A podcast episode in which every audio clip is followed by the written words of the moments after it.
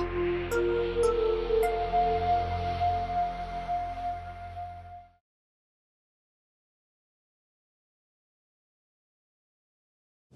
know, I was talking to a friend the other day, and it was funny. He said, you know, when you get to that point in a project, and it's like you've gone through your coding, and you get all the way to testing, and you're really kind of seeing your project for the first time, and even though you signed off on all of those requirements documents, and you're kind of just sort of like, oh gosh, that's not what I paid for, that's not what I envisioned at all. And it, you know, it got me thinking about it, and I said, well, you know, this is really what visualization is about. I mean, what if you could sort of turn back the clock of time? What if you could kind of hit rewind on the VCR and go back to the beginning of the project and be able to see that up front in the beginning? And you would know right then and there whether or not you would hit the target or if you'd missed the mark.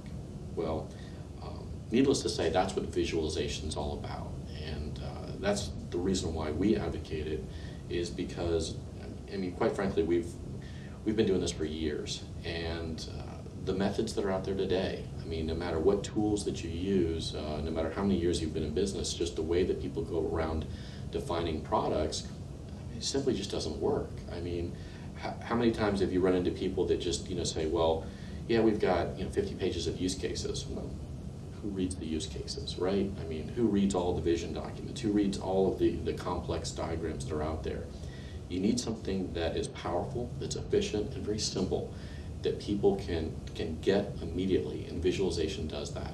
And it allows everyone to really get on the same sheet of music right from the get-go.